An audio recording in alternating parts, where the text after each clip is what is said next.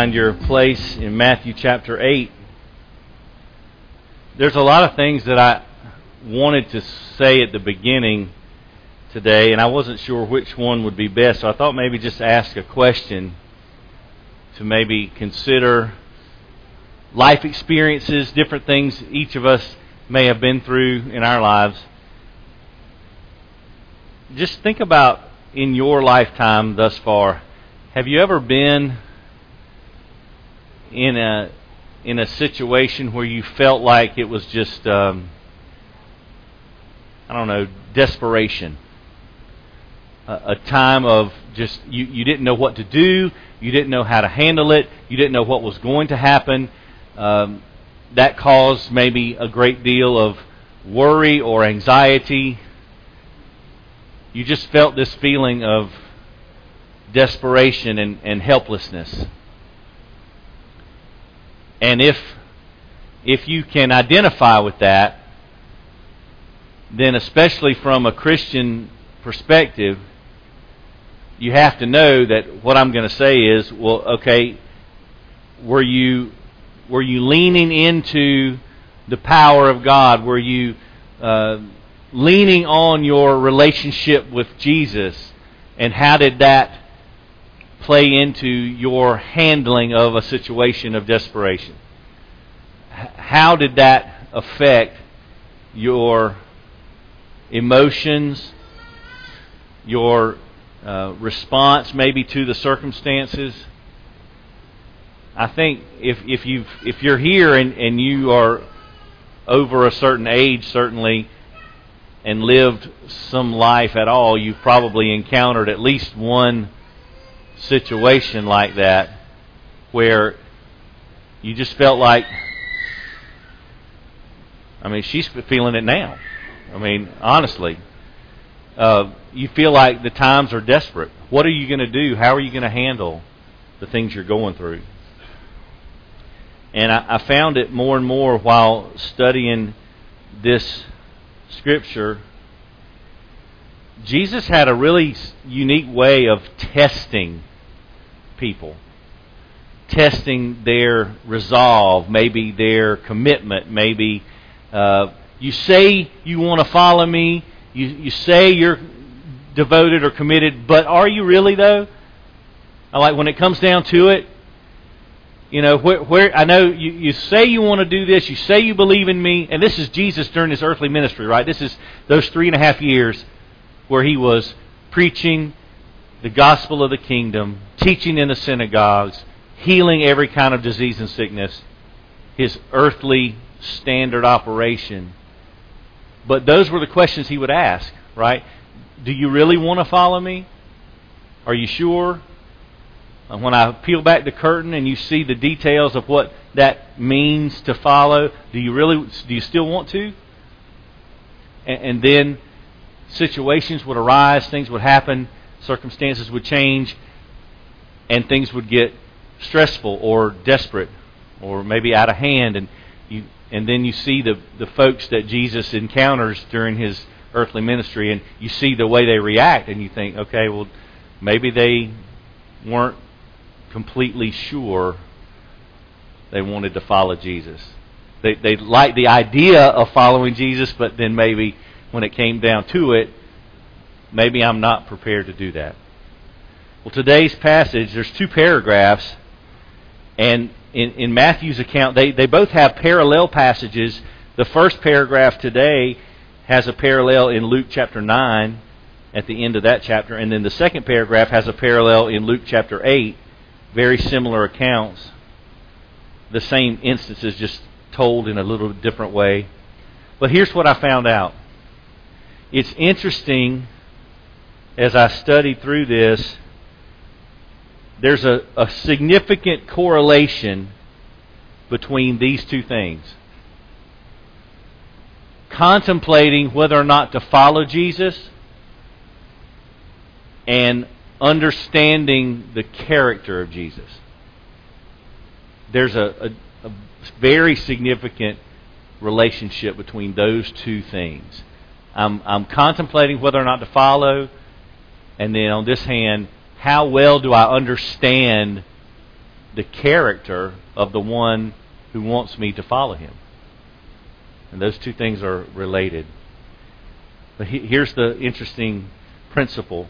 Once we have surrendered to follow Jesus, understanding his character and learning more about his character, then there really should be uh, no legitimate reason after that not to have faith in him.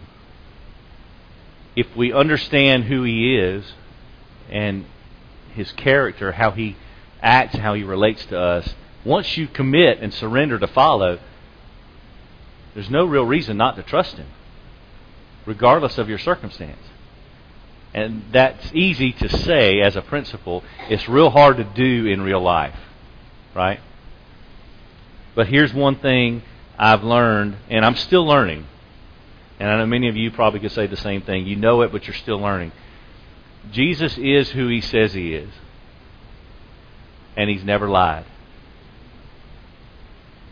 So let's read the scripture today, and uh, we'll see, I think, in more detail, more clarity, what what I'm talking about. Matthew chapter 8, we're going to start in verse 18. And the text is on the screen if you'd like to follow there.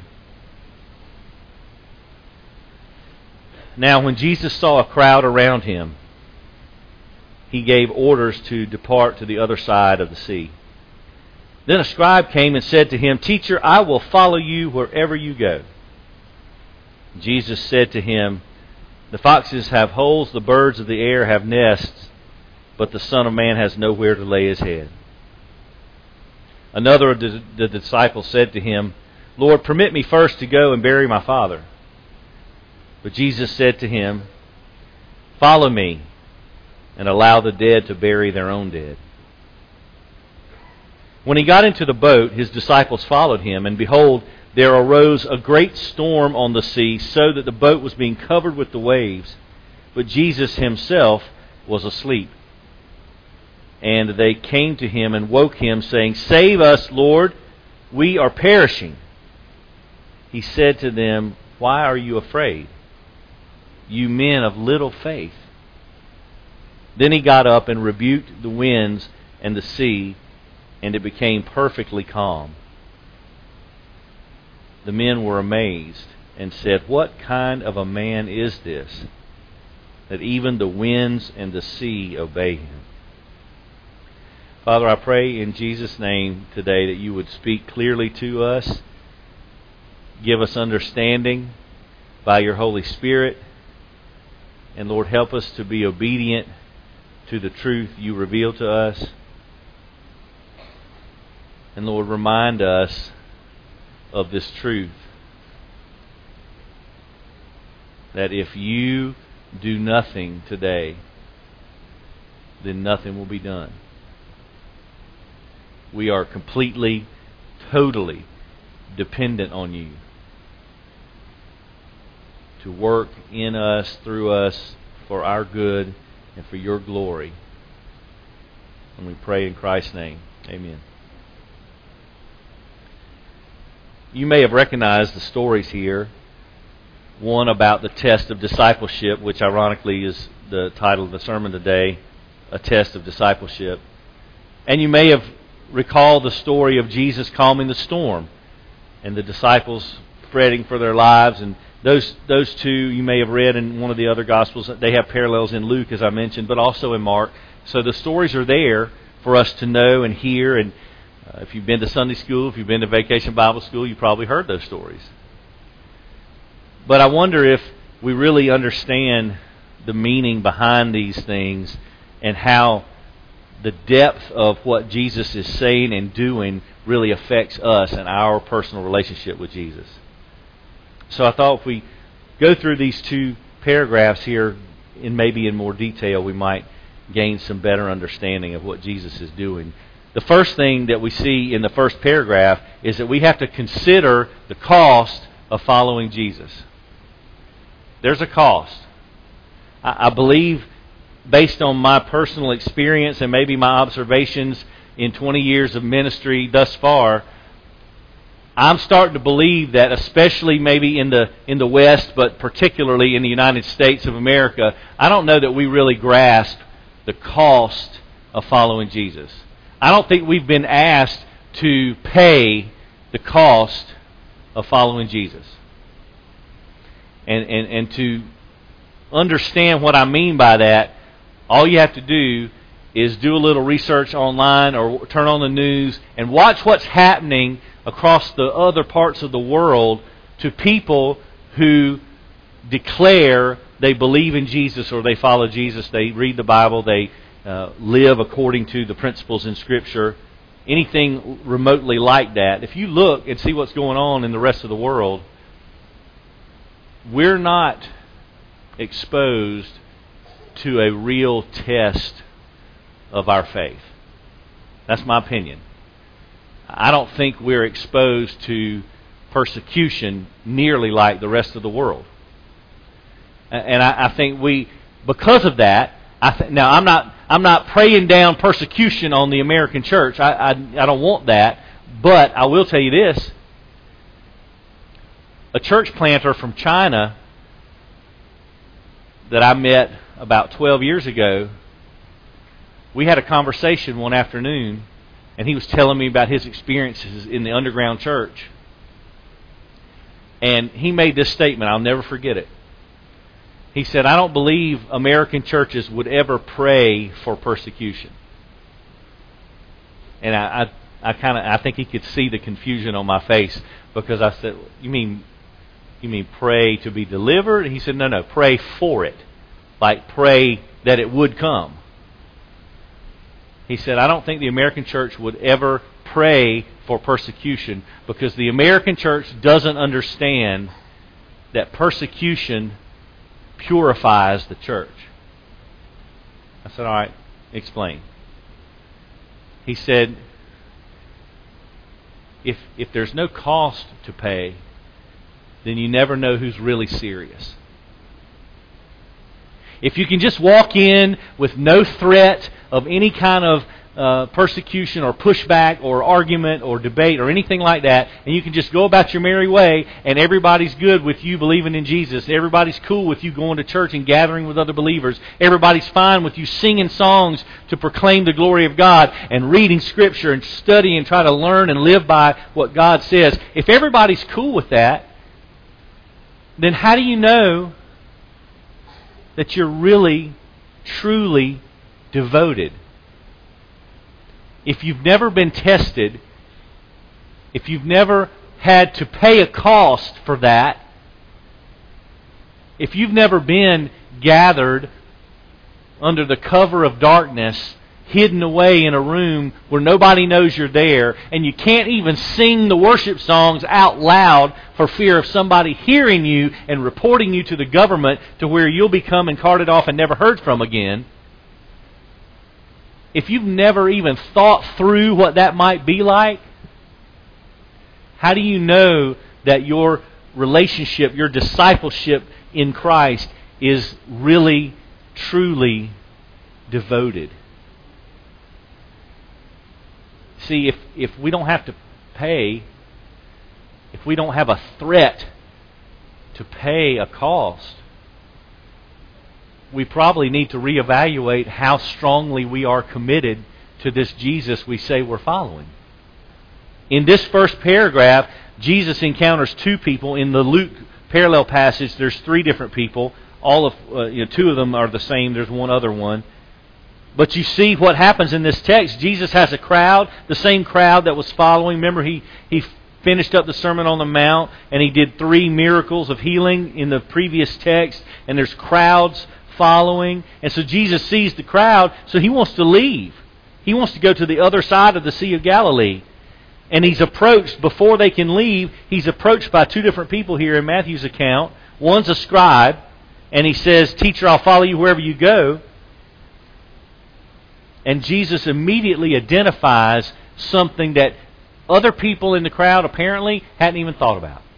Wasn't even on the radar. It was a basic human need? Housing. A place to lie down and sleep.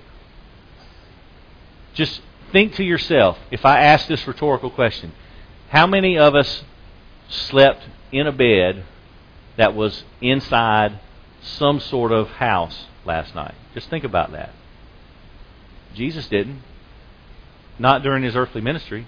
Did you know that any time Jesus ever slept in a house during his entire earthly ministry, it belonged to somebody else?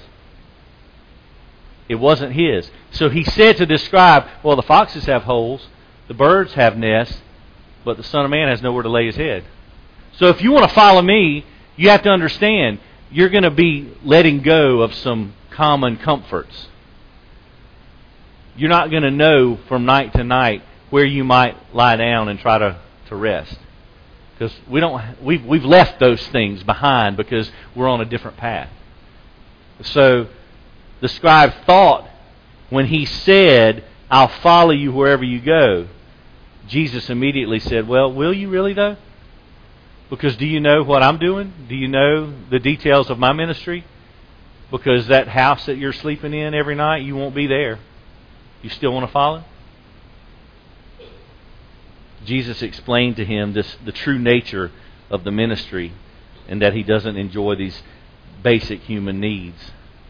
Leon Morris said that there were people who were well disposed to him and apparently recognized that his teaching was outstanding, but they were not prepared to make the sacrifices necessary to be real disciples. It appears this scribe had just not given sufficient thought to what following Jesus meant. See, I, am I'm, I'm afraid that many in many churches, especially in the United States, are in that category somehow. A lot of people might like the idea of following Jesus, but when it comes right down to it and we and the, the information is laid out, this is what that means. Then there's a lot of second thoughts. Well, okay, I I thought it was different. I thought I didn't know I was going to have to do that. You know, I thought I could just, you know, show up at church whenever I felt like it and you know, throw a few dollars in the plate and everything's cool. Well, I mean, yeah, if you don't want to really follow Jesus, that's awesome. But that's not what devoted discipleship looks like. And and people, I, I, I used this argument when I was 16, 17, 18. So I'm well versed in this argument. People ask me even today all the time. Or they don't ask me really. They make a statement. Well, you know, going to church doesn't make you a Christian. Absolutely right. No arguments here.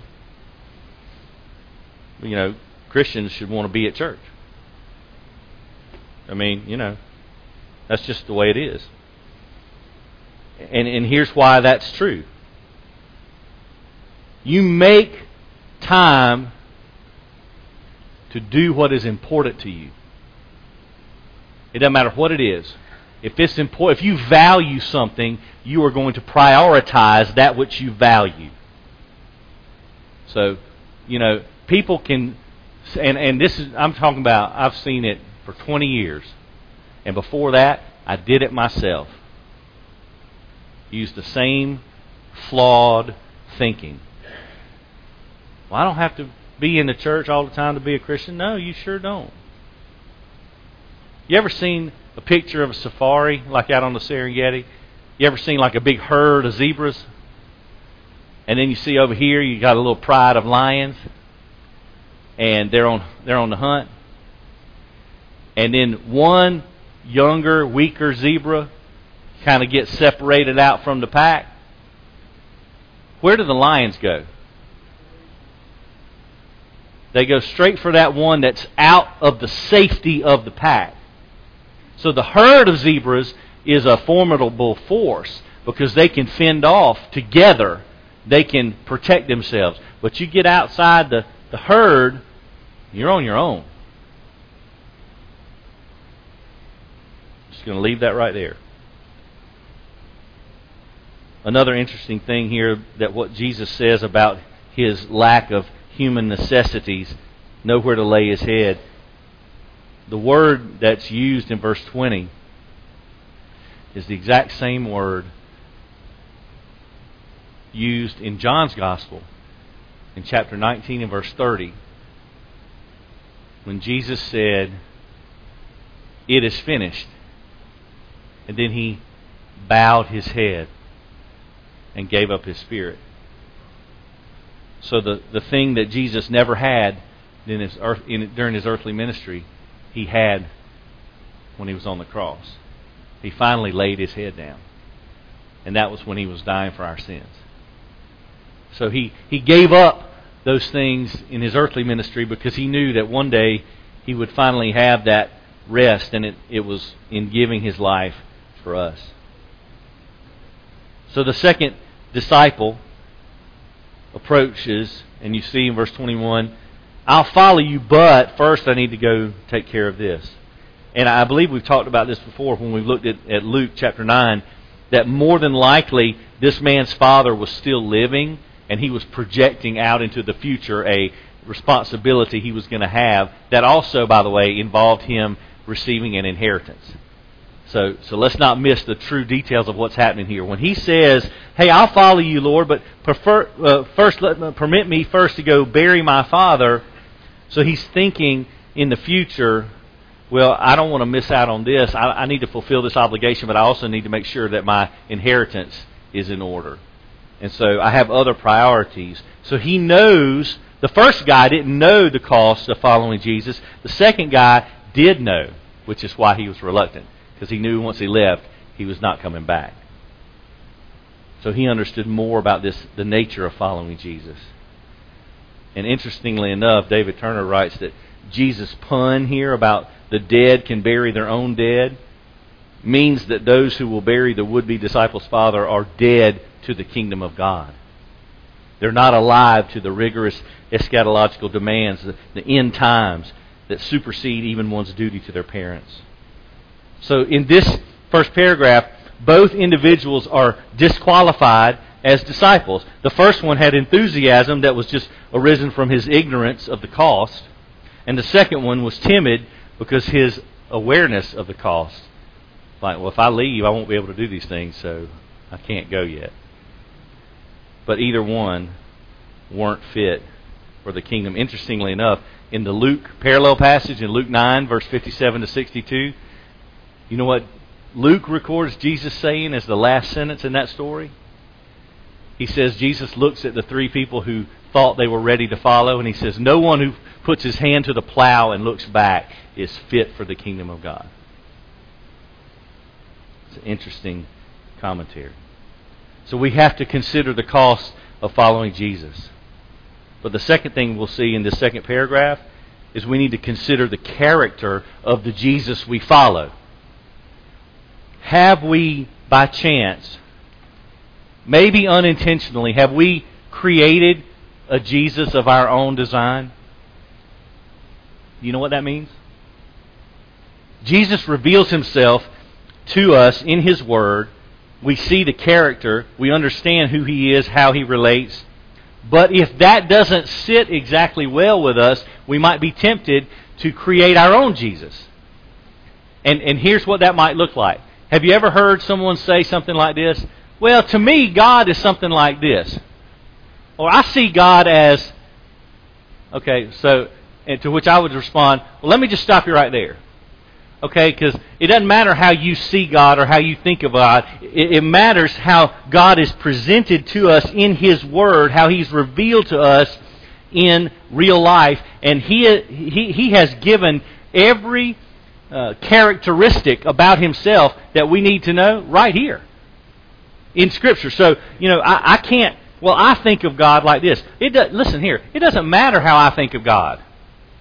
It matters how God reveals himself.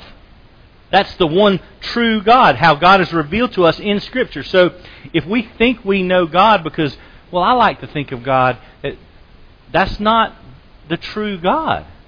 We've created an idol that caters to our particular understanding of God. Does that make sense? You understand what I'm saying? If, if we don't rely on what Scripture says, we've just created an idol.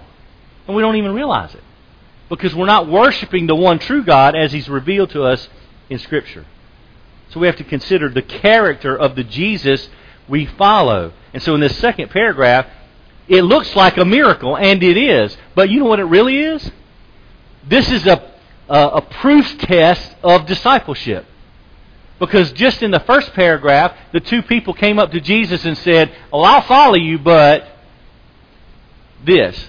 And, and, so Jesus is like, okay, well let me let me test that theory out because I'm going to test the twelve because the crowds were there and these other two people were part of the crowds. But when he goes in the boat and goes to go across the sea, that's the twelve. So now he's like, all right, let me put these closest followers to the test. Let's see how they react. Here it is. When life goes haywire when something unexpected happens and you don't know what's going to happen, you don't know how to respond, you don't know what to do, you don't know if anything can happen to resolve the situation, you're desperate. How do you react? How do you respond given your relationship with Jesus?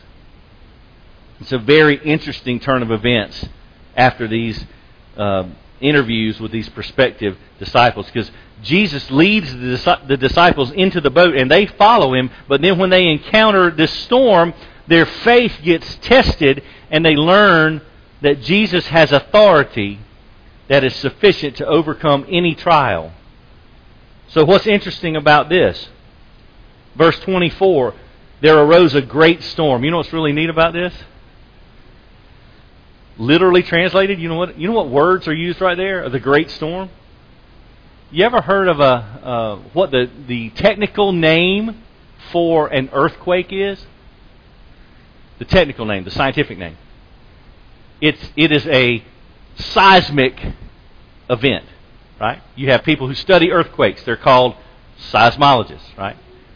Well, guess what word Matthew uses to describe this storm? Seismos. It's like an earthquake in the water. And the word after it says in the Greek is mega, so large.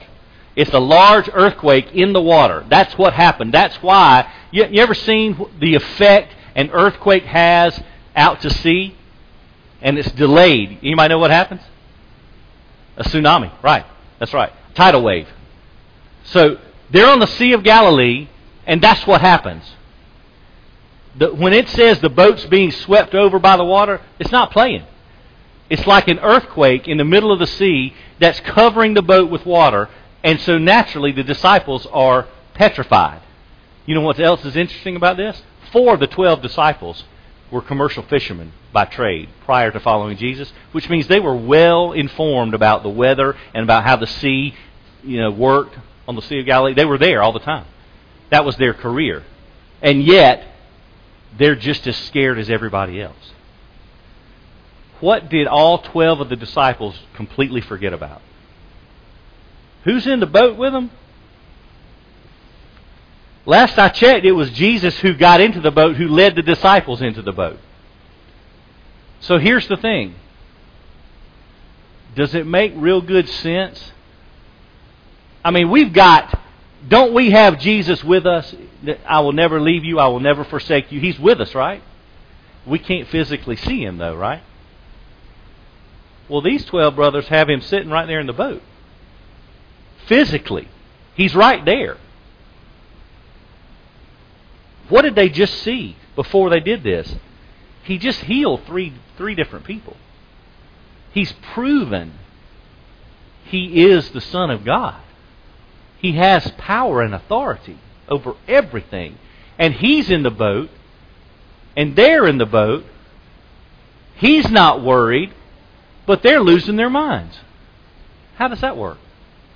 In fact, he's so not worried, he's asleep. Does anybody see the irony here? Now, why is this a test of discipleship? Look what Jesus says and does when they wake him up. Because their reaction is, Lord, save us. We're perishing. Are you though? Jesus is lying right there, and he's not worried. Now, if Jesus is worried, I'm worried. But he's, he's asleep. right? So what what just happened?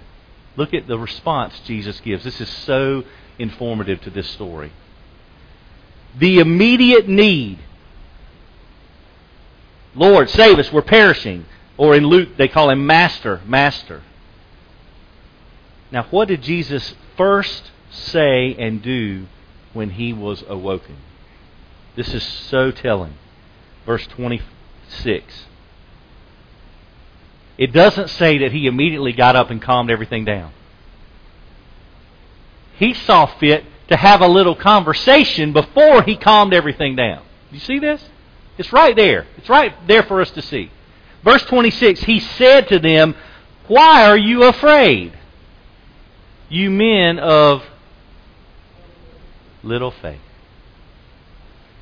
He, the storm's still blowing. Hadn't calmed it down yet. Why are you afraid?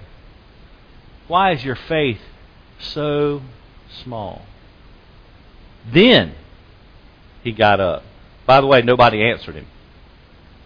See that? Probably out of sheer embarrassment. He got up and rebuked the winds and the sea and became perfectly calm. You know what Jesus would say in John chapter 16, verse 33? These things I've spoken to you so that in me you may have peace. In the world you have tribulation. But take courage. I've overcome the world. Jesus brought peace out of chaos. But it was not without asking a very important question. I'm right here. Why is your faith so small? Why are you, listen, listen, this is really important.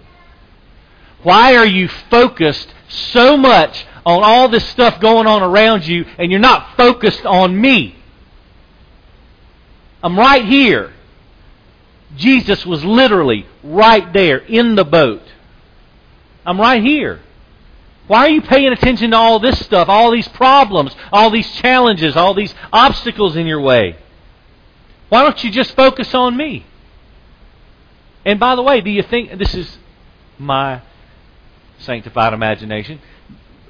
Do you, do, does he think that he's really asleep?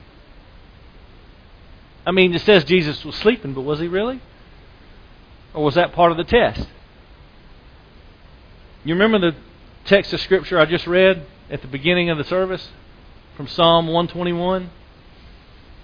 Which, by the way, let me read this and then I'll tell you.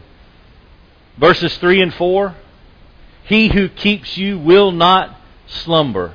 Behold, he who keeps Israel will neither slumber nor sleep. Do you think Jesus was blind to the fact that the storm was there? How about this? Jesus probably created the storm. Or he certainly allowed the storm.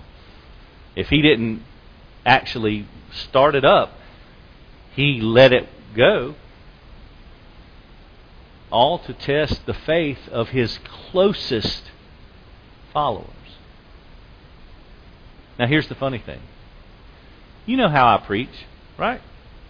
I pray about what what God wants us to go through. I, we preach through books of the Bible. That's typical. We've been going through Matthew since December of last year. We've been going through the Psalms on Sunday nights since last year sometime. And that schedule has changed multiple times due to different events going on. So that what I was going to do on one night is now pushed to a different night. And, you know, it changes frequently.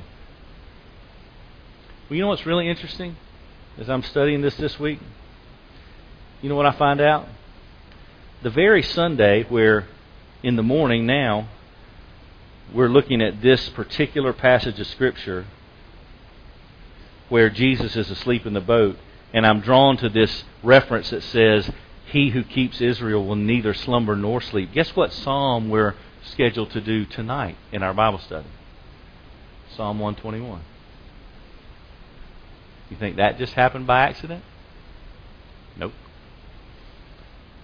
God saw this day little, you know, little church in Sally, little preacher doesn't amount to anything, with a little preaching schedule. And Matthew 8, 24, and Psalm 121 just happened to be on the exact same Sunday. God's funny like that. And see, this storm didn't just all of a sudden start to decline and eventually it died out. It was instant. Everything was peaceful. Because Jesus has ultimate authority over everything. He didn't have to hope that the storm would die out. But see, this miracle over nature is intended to teach us about discipleship because Jesus didn't just calm the storm. He did a little heart check with the disciples first. Why are you so afraid? You of little faith. So, this right here is the big nugget for us today. When we're studying this passage, have we considered the cost of following Jesus? And when things go haywire in our lives and we don't know what to do, where do we look? Do we get afraid? Do we freak out? Do we get worried and nervous and anxious? Or do we just go straight to Jesus and focus on Him? Knowing that He's more powerful than anything in our lives, any problem we face. Doesn't matter what it is. And you can, you can think to yourself right now, well, preacher, you just don't know what I'm going through. No, I sure don't. But Jesus does. And He can flat handle it. When will we get that through our heads? I don't have to know what you're going through. I know an almighty God who can take care of it. However he chooses to do so. There's nothing that Jesus cannot do. And you know how I know that? Personally, for sure? Because he saved my wretched soul. He died on a cross. He forgave my sins. Don't you think that's more challenging than anything else we face in our lives on earth? Dealing with my sin? That's impossible apart from Christ. It's impossible. And Jesus did that. He did that for me and, and anybody else who surrenders to Him in repentance and faith. Anybody, everybody, Jesus saves, forgives, cleanses from all unrighteousness, promises eternal life. That's what Jesus can do. And you think if He can do all of that, suddenly he can't handle this situation at my workplace or this situation in my family or this situation with my kids or, or anything. You think Jesus can't handle that? Where did we get that in our heads? Where did that come from? I'll tell you.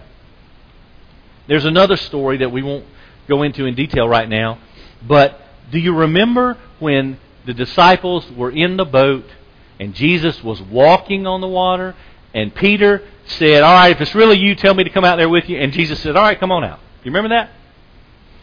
And you remember Peter's actually walking on the water. And he's looking straight at Jesus. And then, what does Peter do when he starts to sink? Oh, look at the waves. Look at the wind. Oh, my goodness, I'm standing on the water. What in the world's going on?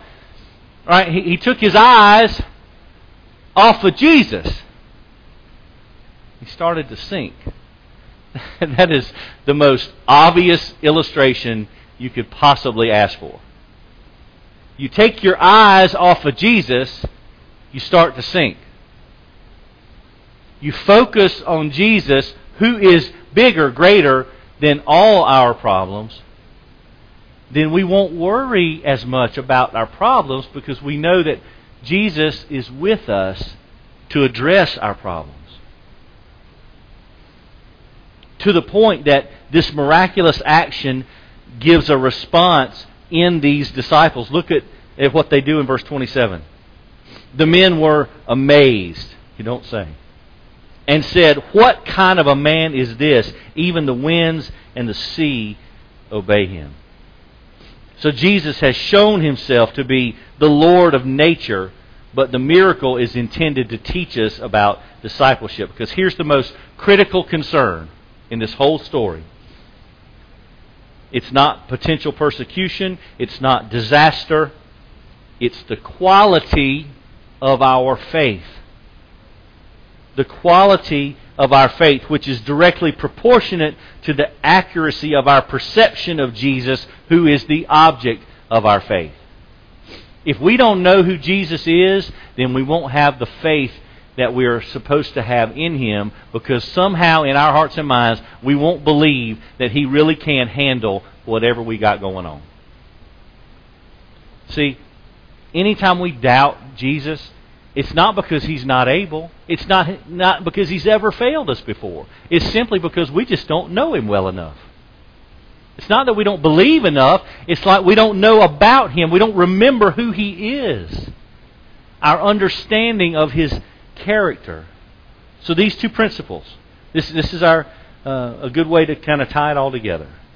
We have to pay close attention, counting the cost or considering the cost of following Jesus and here's what that looks like. What are we willing to give up? What are we willing to part with? And what are we unwilling to let go of? Because I heard another preacher say this a long time ago, and it's still true. Remember this if Jesus is not Lord of all, he may not be Lord at all. Is there something we're holding back? Unwilling to give up? Count the cost. Second, we have to consider the character of this Jesus we follow. How well do we know our Lord? Or maybe another question we need to consider is how well do we know our Bible? Because that's where we learn about our Lord and who He is, how He reveals Himself. So we would do well to saturate our hearts and minds with Scripture. Because not only has, as 2 Peter 1 says, not only has he provided everything pertaining to life and godliness, God's Word provides the only true, accurate portrait of Jesus through the true knowledge of Him who called us by His own glory and excellence. Everything we need is right here in the Bible.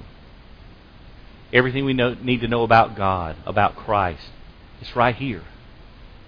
We don't have to worry. And by the way, you know that do you know there's a cure for worry? There's a cure for anxiety. Did you know that? There's a cure for depression. There's a cure for thoughts of suicide. There's a, a cure for all these things. You know what they, you know what it is? Get close to Jesus. How how on earth do we think we can possibly navigate through this sinful, dark world without Jesus. We got to get close to Jesus. I'm going to leave you with a quote from David Turner, who wrote a, a great uh, commentary on Matthew. He says the first priority of disciples must be to focus on the power of Jesus, not the power of life's storms that threaten to overcome them. To overcome anemic faith, disciples must trust in the power of Jesus. Unless they're saved from little faith, they will indeed perish. Folks, there is no good reason on this earth not to trust in Jesus. There, there's just no good reason. I didn't say there was no reason. I said there's no good reason. People come up with reasons all the time to not trust in Jesus. But none of them are good. Because once you know Him, the better you get to know Him, you realize there's nothing He can't do. Trust in Jesus. That, that's, that's all He's asking. Trust in Jesus. Let's pray.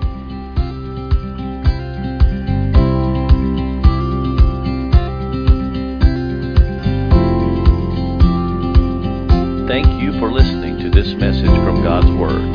For more information on Berlin Baptist Church, we invite you to explore our website at www.berlinchurchsc.org.